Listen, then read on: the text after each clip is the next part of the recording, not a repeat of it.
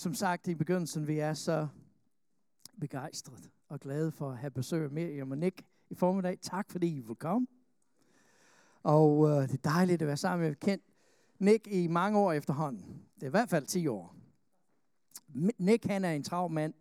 Han, øh, han har mange ting i gang. Han er også bestyrelsesformand i øh, NLO Danmark. Det er organisationen af for Hanne og Egon Falk og deres arbejde i Tanzania. Og det er fantastisk arbejde, som det har stået i over 40 år. Og øh, jeg sidder også med i bestyrelsen og, og har det fællesskab med Nick og se, hvordan han arbejder og hvordan hans hjerte brænder for at komme ud med evangeliet. At verden må høre om Jesus. Og nu har han fået et nyt job, og en ny opgave, og det vil han fortælle os om. Men Nick, du er velkommen her. Jeg håber, du føler dig hjemme. Kom og dele Guds ord med os i dag.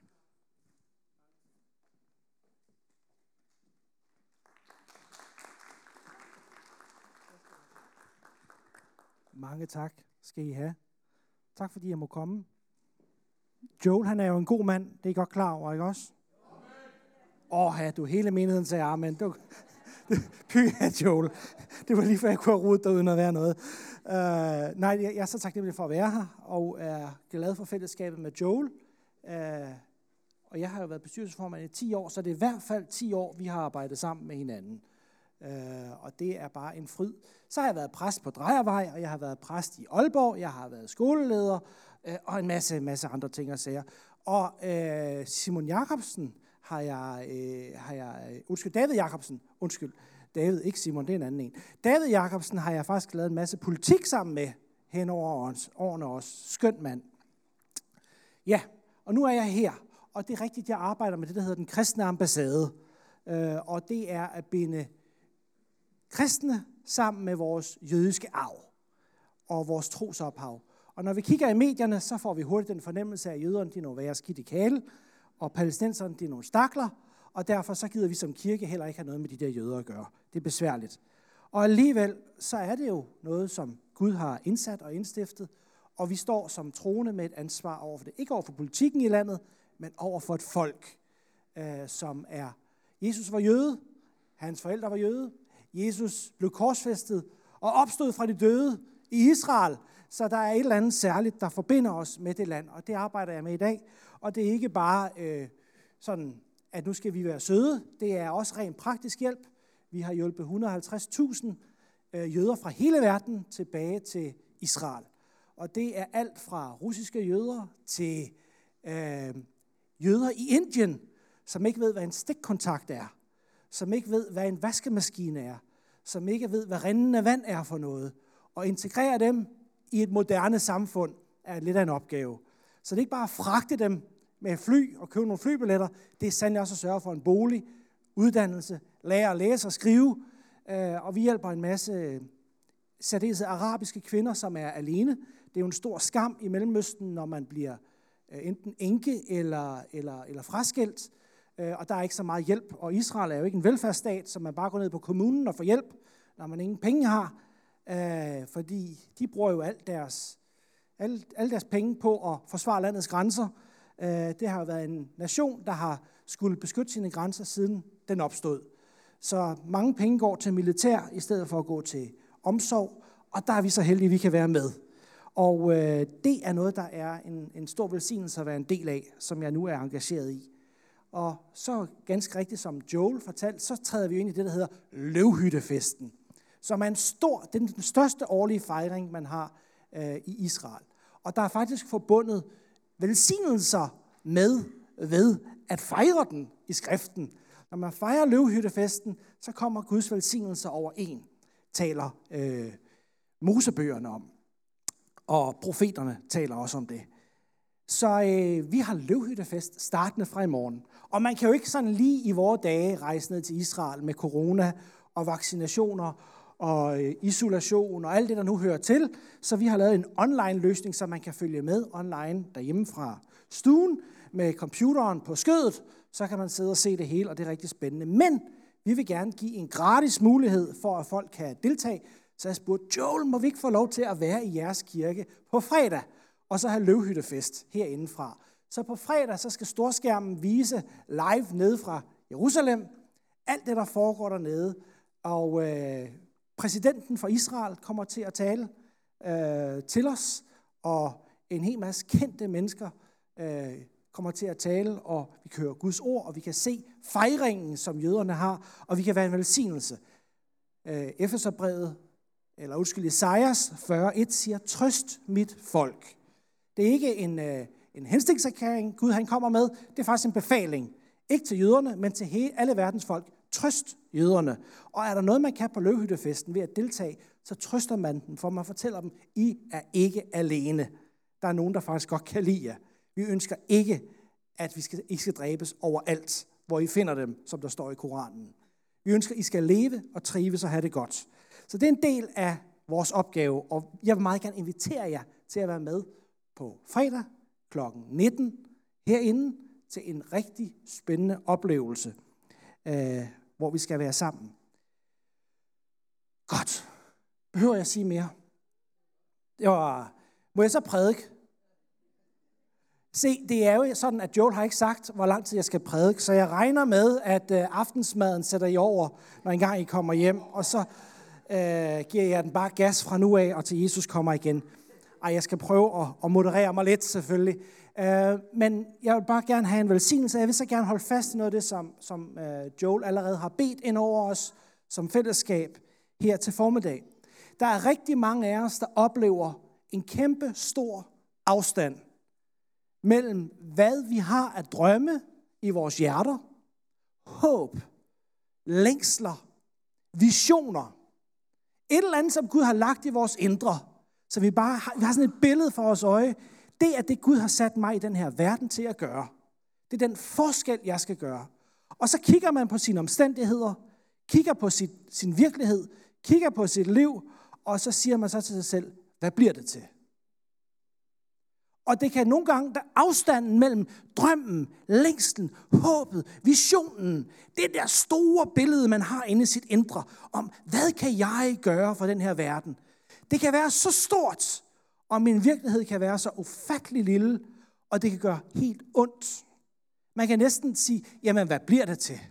Altså, nogen kan komme til grænsen og sige, jamen så gider jeg ikke mere. Så dropper man drømmen, så dropper man længslen, så dropper man håbet, og så, det kan også bare være lige meget. Jeg giver op. Eller man springer over, hvor gæret er lavest, og siger, okay, jeg fikser, fikser lige lidt af det, og så klarer jeg den lige. Eller man siger, jeg må hellere lige hjælpe Gud lidt på vej. Kan I huske Abraham og Sara? De ville også lige hjælpe Gud lidt på vej ved at få en søn igennem Haggai. Det blev et kæmpestort problem. Man skulle lige hjælpe Gud lidt, og det var ikke det Gud, han ville have. Og, og mange af os oplever den her spænding imellem, hvor er jeg henne, og hvor ønskede jeg, at jeg var. Og nogle af os kan se det på vores eget liv, nogle af os kan se det i vores familie, nogle af os kan se det i vores karriere, nogle af os kan se det i vores lame, nogle af os kan se det på vores børn. Tingene er ikke, hvor vi længtes efter, at det skulle have været. Eller Gud har måske talt i en drøm, eller givet en vision, eller et eller andet engang, og man tænker ved sig selv, kære venner, var det en fejl? Nej, det var det ikke. Gud han har noget, han vil hjælpe os med. Og en af mine største forbilleder, sikkert også en af dine største forbilleder, det er kong David. Og jeg vil så gerne lave et lille karakterstudie med dig her til morgen af David. David, han var elsket af Gud. Og David, han forstod sig på det her mellem at være i situationen, som den er nu, men vide, hvor det var, han gerne ville ende henne, og forstod den her spænding. Bibelen fortæller, at han var en dygtig musiker. Tak for dejlig lovsang. Det er dejligt. Mere og jeg, vi har været i lovsang i 25 år, så vi værdsætter det, I har gjort, og er så taknemmelige for, at I vil lede os foran Guds trone. David, han var også en kriger. Han forstod sig på at bruge våben. Han forstod sig på at drage i krig. Han var en strateg. Han var konge. Der stod, han så brændt godt ud. Ej, det er ikke lige, der stod, men der, der står, han var nydelig. Øh, og der står, han var elsket af Gud. Samtidig så var han jo en mand, der var fuld af fejl. Vi læser om kong David fra 1. Samuels bog, kapitel 16 og fremad. Og hvis jeg skulle give en lille lektie, så vil jeg opmuntre jer til at gå hjem og læse de her efterfølgende kapitler om kong Davids liv, fordi det er faktisk en enorm lækker fortælling. Altså, det slår alle de der knaldromaner. Det slår altså Harry Potter. Det slår altså øh, Hvad hedder de alle sammen? Også ham. I den grad, du. Uh, ja, ja, der er ingen tvivl om, at det slår også Spider-Man. David er den første rigtige held, vi læser om i Bibelen. Sådan en rigtig held. Og, og lige bortset fra Jesus, så er han nok den person, der bliver prædiket allermest over i kirkerne. David, han var den der ondselige dreng i familien. Ham, som man ikke lagde mærke til. Der står, der faren og brødrene kaldte til fest, så glemte de at invitere David. Og der var ingen, der opdagede det. Prøv lige at tænke over det. Så har man virkelig familiens sorte får. Når familien kommer sammen, og ingen har lagt mærke til, at man er glemt. Det var Davids situation. Det var hans virkelighed. Han var ikke inviteret med. Så han var det, det der, han var det, det usandsynlige valg. Han var den usandsynlige, den, den som Gud skulle, hvorfor skulle Gud vælge ham, når ingen andre ser ham? Og alligevel så så Gud ham. Han var ikke noget særligt. Han havde kun sin slynge. Det var det, han havde. Men med det forandrede han en hel nation. Ligesom Nelson Mandela. Med et lille budskab om tilgivelse helbredte en nation. Ligesom Martin Luther King med en drøm forsøgte at samle et etnisk delt land. Ligesom en lille kinesisk student stiller sig på den himmelske fredsplads foran den store militærtank og siger hertil og ikke længere. Og dermed sender et budskab, ikke bare til den kinesiske regering og det kinesiske folk, men til hele verden. Vi er nogen, der ikke finder os i det her tyranni. Små mennesker med få værktøjer, der gør en kæmpe forskel. Det er da et håb for dig og mig, at også vi med vores lille verden, med den lille smule, vi er og kan, kan gøre en kæmpe stor forskel. David han havde det ringeste job i familien. Han fik lov til at gøre det, de andre ikke gad at gøre. Men Gud tog ham fra at lede for til at lede en hel nation. Og Zakarias kapitel 14, eller kapitel 4, vers 10 siger, ringeagt ikke den spæde begyndelse. Ringeagt det der lille noget, det skal du ikke, fordi du aner ikke, hvad det kan blive til. Det er samme med dig selv. Det er samme med din drøm. Du aner ikke, hvad det kan blive til. Så giv ikke køb på det, bare fordi omstændighederne lige nu er elendige. Tro på Gud, at han bærer igennem. Tag sådan en som Moses. Moses opvokset i faraos hus. Den største, den stærkeste, den mest veluddannede i hele landet og havde allermest magt lige under farao. Til ham siger Gud, du skal lære lidt mere. Ud og pas for i 40 år. Så en mand på 40 år bliver sendt ud i ørkenen, og indtil han er 80, går han i Guds skole. Altså, hvis du er fyldt 80, kære ven, så er der stadigvæk drøm for at realisere, eller stadigvæk håb for at realisere den drøm, som Gud har lagt i dig. Amen. Tak. Halleluja. For Gud han ser. Og Gud han salver den her lille unge purk til at være konge. Men der går i hans tilfælde 20 år, før drømmen bliver en virkelighed. Og når man er 17, så er 20 år immer væk lang tid. Det er så nærmest, så kan man godt give op på forhånd. Så hvad er det Gud, han salver ham til, da han salver ham til konge, og han ikke bliver konge med det samme? Han salver ham til forberedelse til at blive konge. Den her hyrdedreng, hvis nu han havde sagt, okay, godt, nu er jeg salvet til konge, og han gik op og satte sig på tronen i landet, så vil han ikke bare ødelægge sig selv, og han vil, øde, han vil også ødelægge en hel nation. Han vil ødelægge et helt folk, for han vil ikke ane, hvad han skulle gøre. Vi ser det hver eneste dag, hvis man læser sladderbladet. Den ene skuespiller, musiker, øh, kendis efter den anden. Fra en øjeblik til det andet, så bliver de rige, for magt, berømmelse. De bliver store, kendte stjerner, og alle synes, åh, hvor er det spændende. Hvad sker der så? Ægteskabet knækker. Pengene bliver misbrugt. Øh, de øh, begynder at tage stoffer, og de kan slet ikke håndtere den rigdom. Det kom alt for hurtigt, og de anede ikke, hvad de skulle gøre med det, de havde fået. David, hvis nu han var blevet konge med det samme, så han sikkert ødelagt det hele. Nej, nogle gange så er livet den bedste lærermester, vi kan stå med. Det at skulle vente og holde ud, bære igennem, er nogle gange den bedste ting, Gud kan udsætte os for, for det gør faktisk en forskel. Så hvad var det Gud, han så så i den her lille knøs? Var det, at han var en lovsanger? Eller at han elskede Gud? Var det, at han var dygtig med sin stenslynge? Var det, at han havde kønne øjne og så godt ud? Jeg skal besvare spørgsmålet senere. Se, det her spændingsfelt mellem, hvor jeg er, og hvor jeg egentlig drømmer om at være. Vi kender det alle sammen. For nogle år siden så lavede man en rigtig sjov undersøgelse. Man tog børn et af gangen ind i sådan en undersøgelseslokale, og så satte man et overvågningskamera op, og så kom en voksen ind med en skumfedus, satte det foran barnet, og så sagde, du må gerne spise den skumfedus, lige så snart jeg går ud af døren.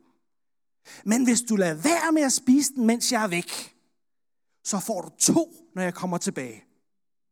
Og alle børn under tre år, så snart den voksne var gået ud, spiste de den med det samme. Og så sad de så og ventede på, at den voksne skulle komme tilbage, og var ærgerlige over, at de ikke fik en til. Børn, når de så blev tre år, så fandt de ud af, ah, hvis jeg nu venter med at spise den her skumfidus. Jeg holder igen, selvom jeg så gerne, den ser så lækker ud. Jeg holder igen, jeg holder igen. Og så lod de være med at spise den. Nogle børn, de skulle jo sådan opfinde nogle strategier for at holde det ud. Der var nogen, der begyndte at tælle på fingrene og synge sange, kigge op i loftet. Andre, de sad med ryggen til, fordi de kunne ikke holde ud den der skumfidus, der lå der kaldt på dem. Ikke? Og de skulle lige kigge, er den der stadigvæk? Ja, den er der stadigvæk. Stod der med ryggen til. Åh, det er redselsfuldt. Hvornår kommer de voksne? Hvornår kommer de voksne? Og så var der endelig nogen, der sagde der, øh, lige pille hjørnet. Øh, uh, hvor den lækker. Men lod være. Og de børn, der lykkedes med at lade være med at spise den, åh, det var en sejr når den voksne så kom ind og sagde, værsgo, du må få en mere. En kæmpe sejr. Men det der spændingsfelt, skal jeg tage skumfidusen nu, eller skal jeg holde pinen ud? Den kender vi alle sammen fra livet. Vi kender det fra arbejde, karriere, hvad ved jeg. David var også fristet så mange gange til at lige tage skumfidusen. For han var jo blevet salvet til konge. Han kunne udnytte chancen. Første gang, han får chancen. Det er faktisk kort tid efter, han er blevet salvet til konge. Så siger de op på kongens slot, fordi kongen han er syg. Kan vi finde en, der er dygtig til at spille musik, så kongen han bliver rask igen. Og så går vidnesbyrdet om kong David. Der er en hofmand, der siger, jeg kender sønnen af Benjaminitten Isai. Han kan spille. Han er en dygtig mand, en god kriger. Han taler forstandigt, ser godt ud, og herren er med ham.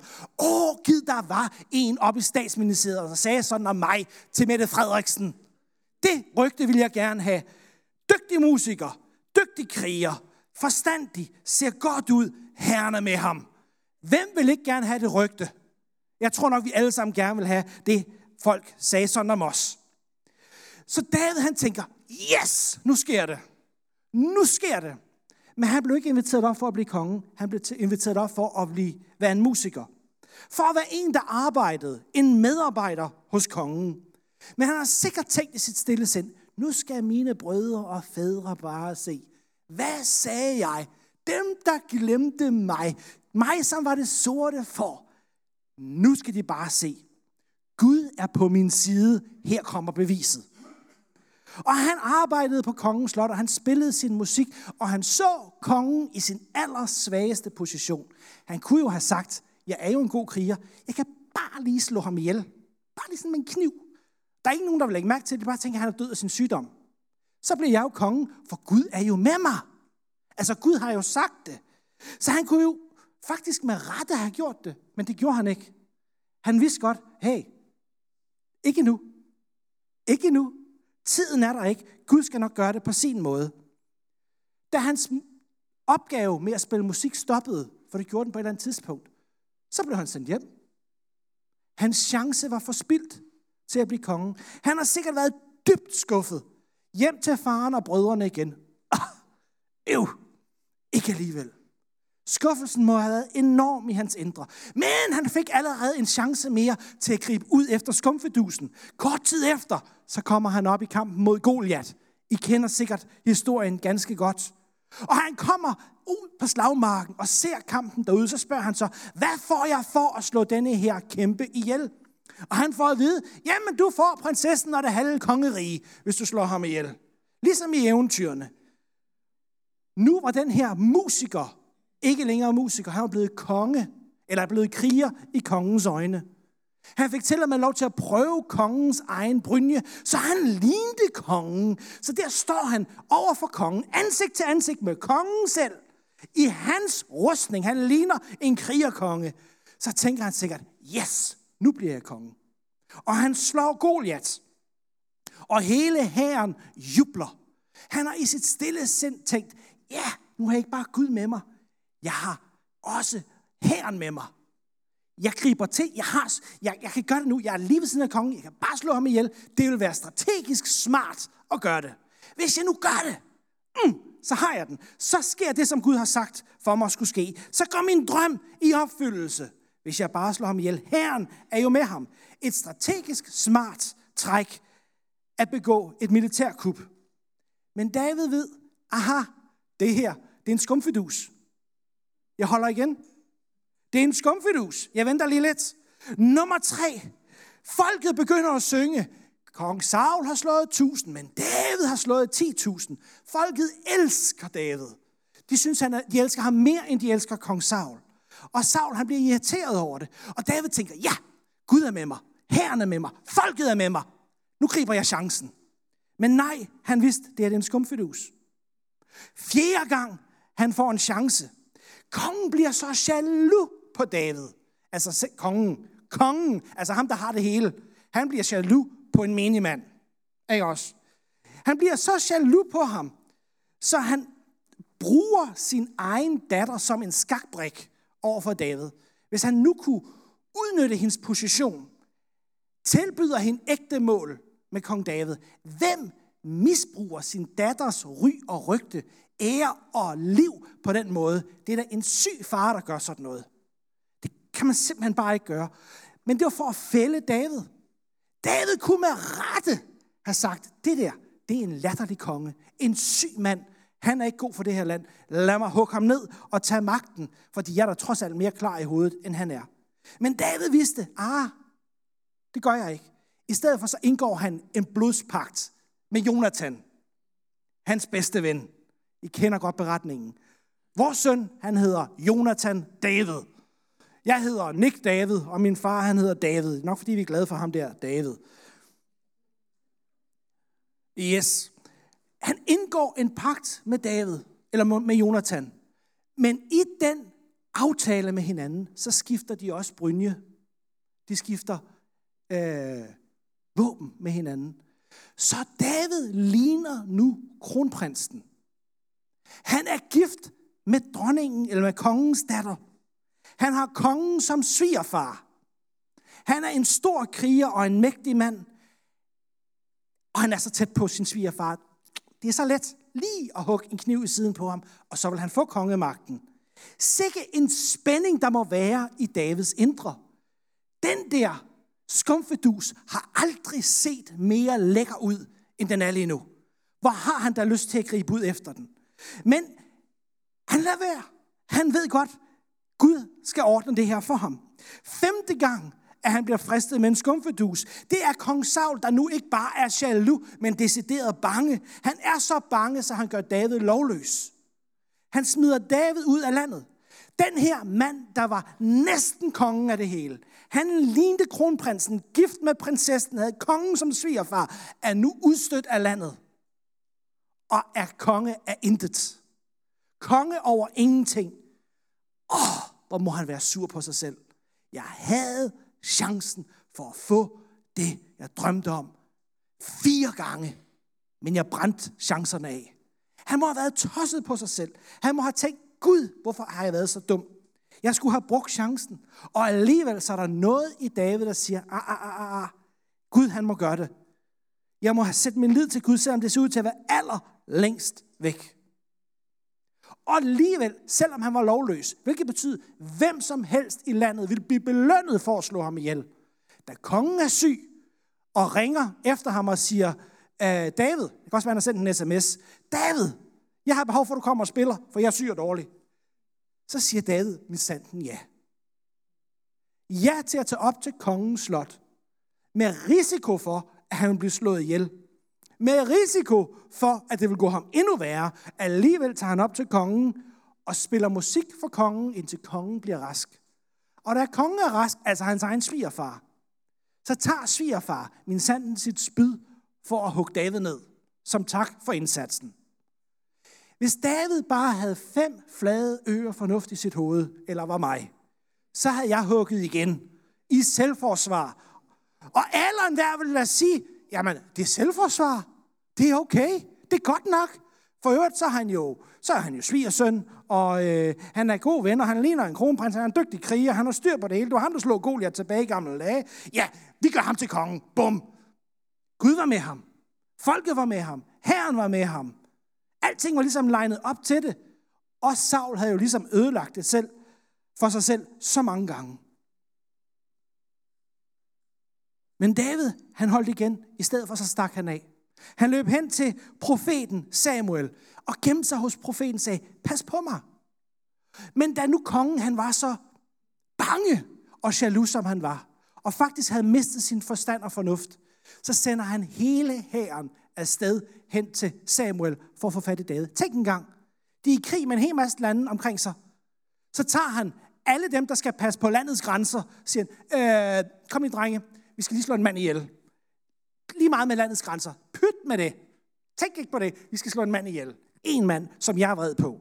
Er han ikke noget problem for jer, kun for mig, men vi skal slå ham ihjel. Folk må have tænkt, hvad er der galt med kongen? Og hele hæren, og det er over 100.000 mand, drager hen til profeten for at få fat i David. Men Guds ånd rammer dem, og de falder alle sammen til jorden. Prøv lige at forestille jer det billede. 100.000 soldater, der ligger på jorden og raller. Jeg ved ikke, om de har talt i tunge, eller hvad de har gjort. Men det har været et syn uden lige. De har fyldt den ene bakke efter den anden, har de ligget der. Hulter til bulter i stor menneskekaos af soldater. Og kongen hører om det, så siger han, jamen så må jeg jo selv tage afsted. Han kommer derhen, og Guds ånd falder også over ham. Og der står skrevet, at i 24 timer lå han under Guds kraft nøgen på gulvet. Altså, nu er han ikke bare, nu er han ikke bare dum med landets ressourcer og landets hær, og sætter hele forsvarsværnet over styr.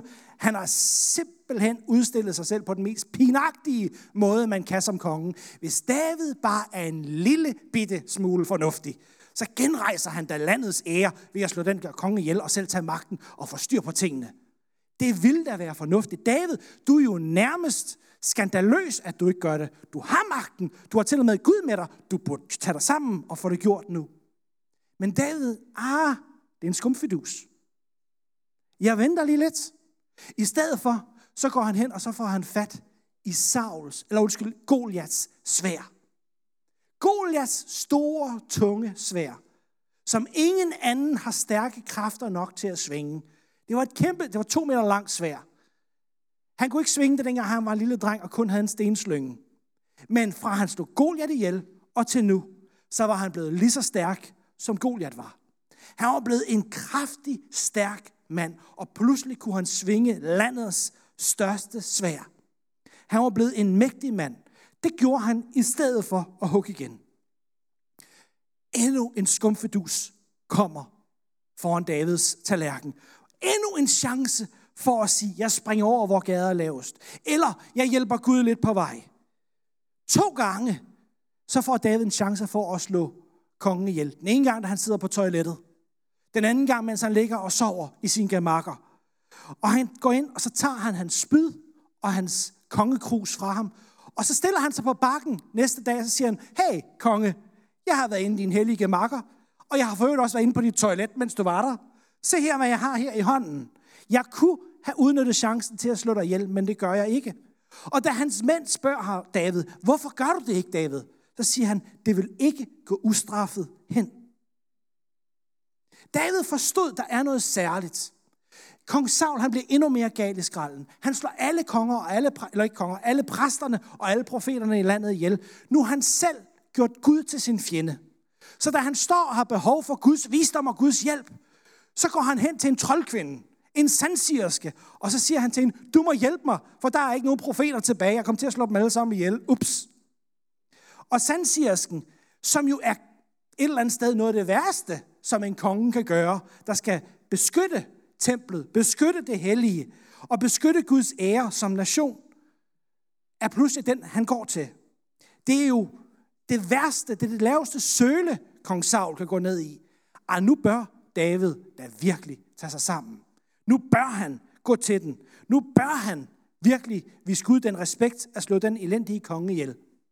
Men David gør det ikke. Vi ved, at til sidst så øh, dør kong Saul i en krig. Og David, han jubler ikke. Han siger ikke, yes, nu har jeg ikke nogen på nakken mere. Han siger ikke, yes, nu er jeg endelig ikke lovløs mere.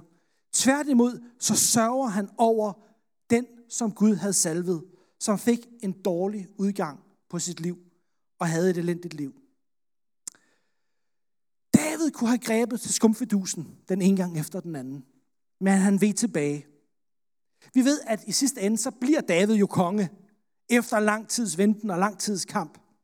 I den mellemliggende periode, som havde været så hård og svær for ham, hvor han jo har været flere gange været med at miste livet. I den periode, så voksede han i fysisk styrke. Han voksede i modenhed. Han lærte at lede en hær. Han lærte, hvordan en konge ter sig og gebærder sig i det kongelige hof. Han havde omkranset sig med gode venner, der kunne passe på landet. Og han havde bygget et system op omkring sig, så han kunne blive konge på den rigtige måde. Alt sammen noget, han ikke havde, da han blev salvet som ung knøs. Hvilken arv har kong David så?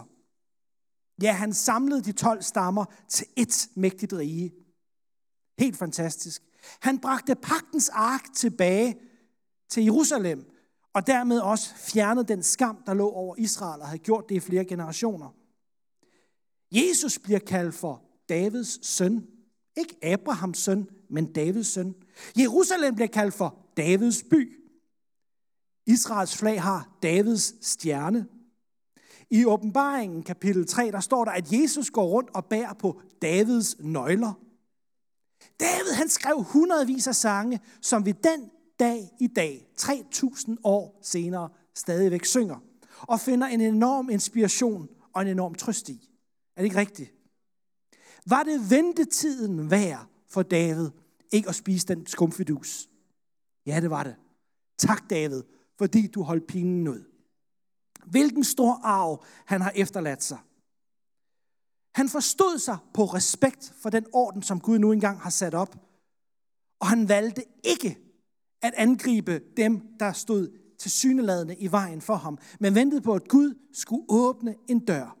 Så selvom det var en pine for ham i dag, en smerte for ham i dag, ved ikke at spise skumfidusen, så undlod han det, fordi han ville hellere have det større, der kommer senere. Du og jeg står med samme valg i dag. Det kan være det karrieremæssigt, at der er en foran dig, der har den stilling, som din drøm er at få. Hvad kan vi gøre? Skal vi gribe ud efter skumfidusen og hakke den persons ry og renommé ned? Eller ødelægge det for ham, så han ikke får succes, eller hun ikke får succes i sit arbejde? Er der andre personer, som står i vejen for den drøm, vi har i vores indre?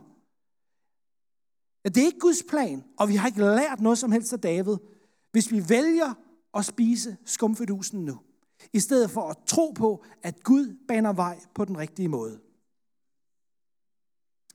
Den her tekst her, de her vers, som jeg har delt med jer, de her kapitler, jeg har taget ud fra og delt med jer, har været en enorm trøst for mig det seneste år.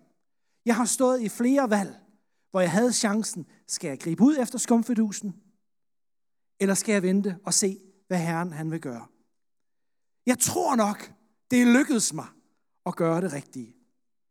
Oplever du spændingsfeltet mellem, hvad er min drøm? Hvad er mit kald? Hvad er min vision? Hvad er det, der giver mening med mit liv? Hvad er det for en arv, der skal stå på min øh, øh, gravsten en gang, når jeg er død? Hvad er det, folk skal kunne mindes om mig en gang? Er jeg der? Kommer jeg derhen? Når jeg til det billede, jeg har i mit indre? Og er jeg alt for langt væk, når jeg kigger på min hverdag i dag og på mine omstændigheder?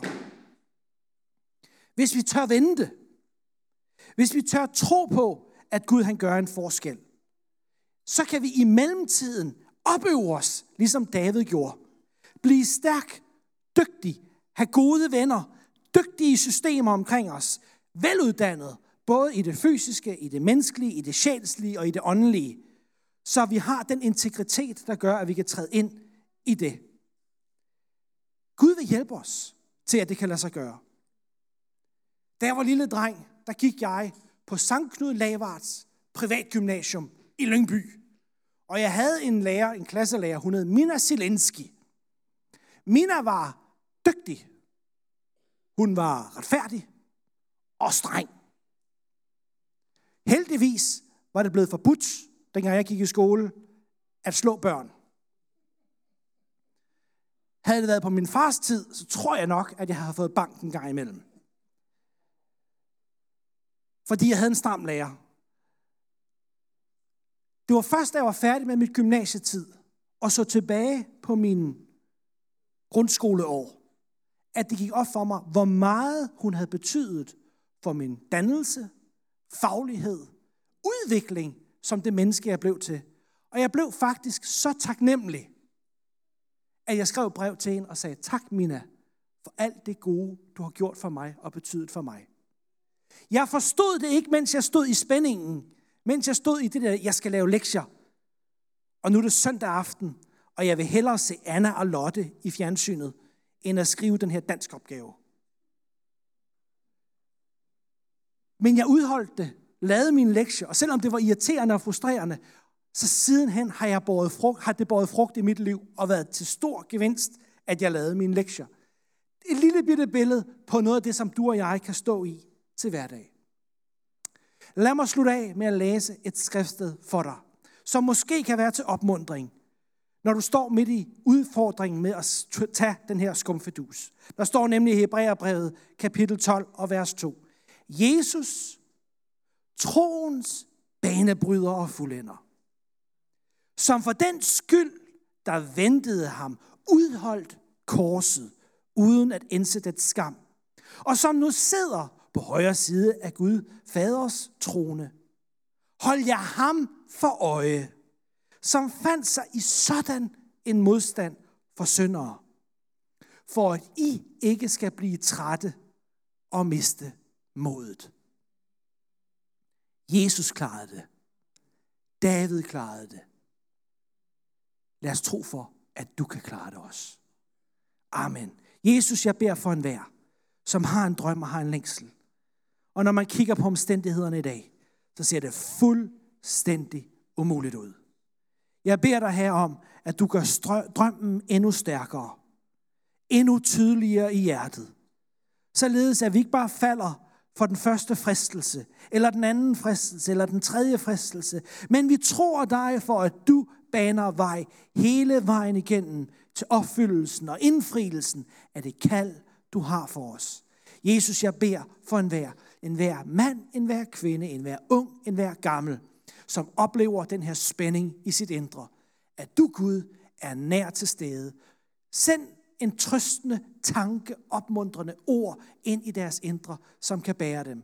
Hjælp dem her, sådan som David havde otte forskellige anledninger til, at vi også i de situationer, vi står i, kan opleve det lignende, at vi ikke griber ud efter skumfedusen, men vi siger, nej, vi lader Gud få sin chance.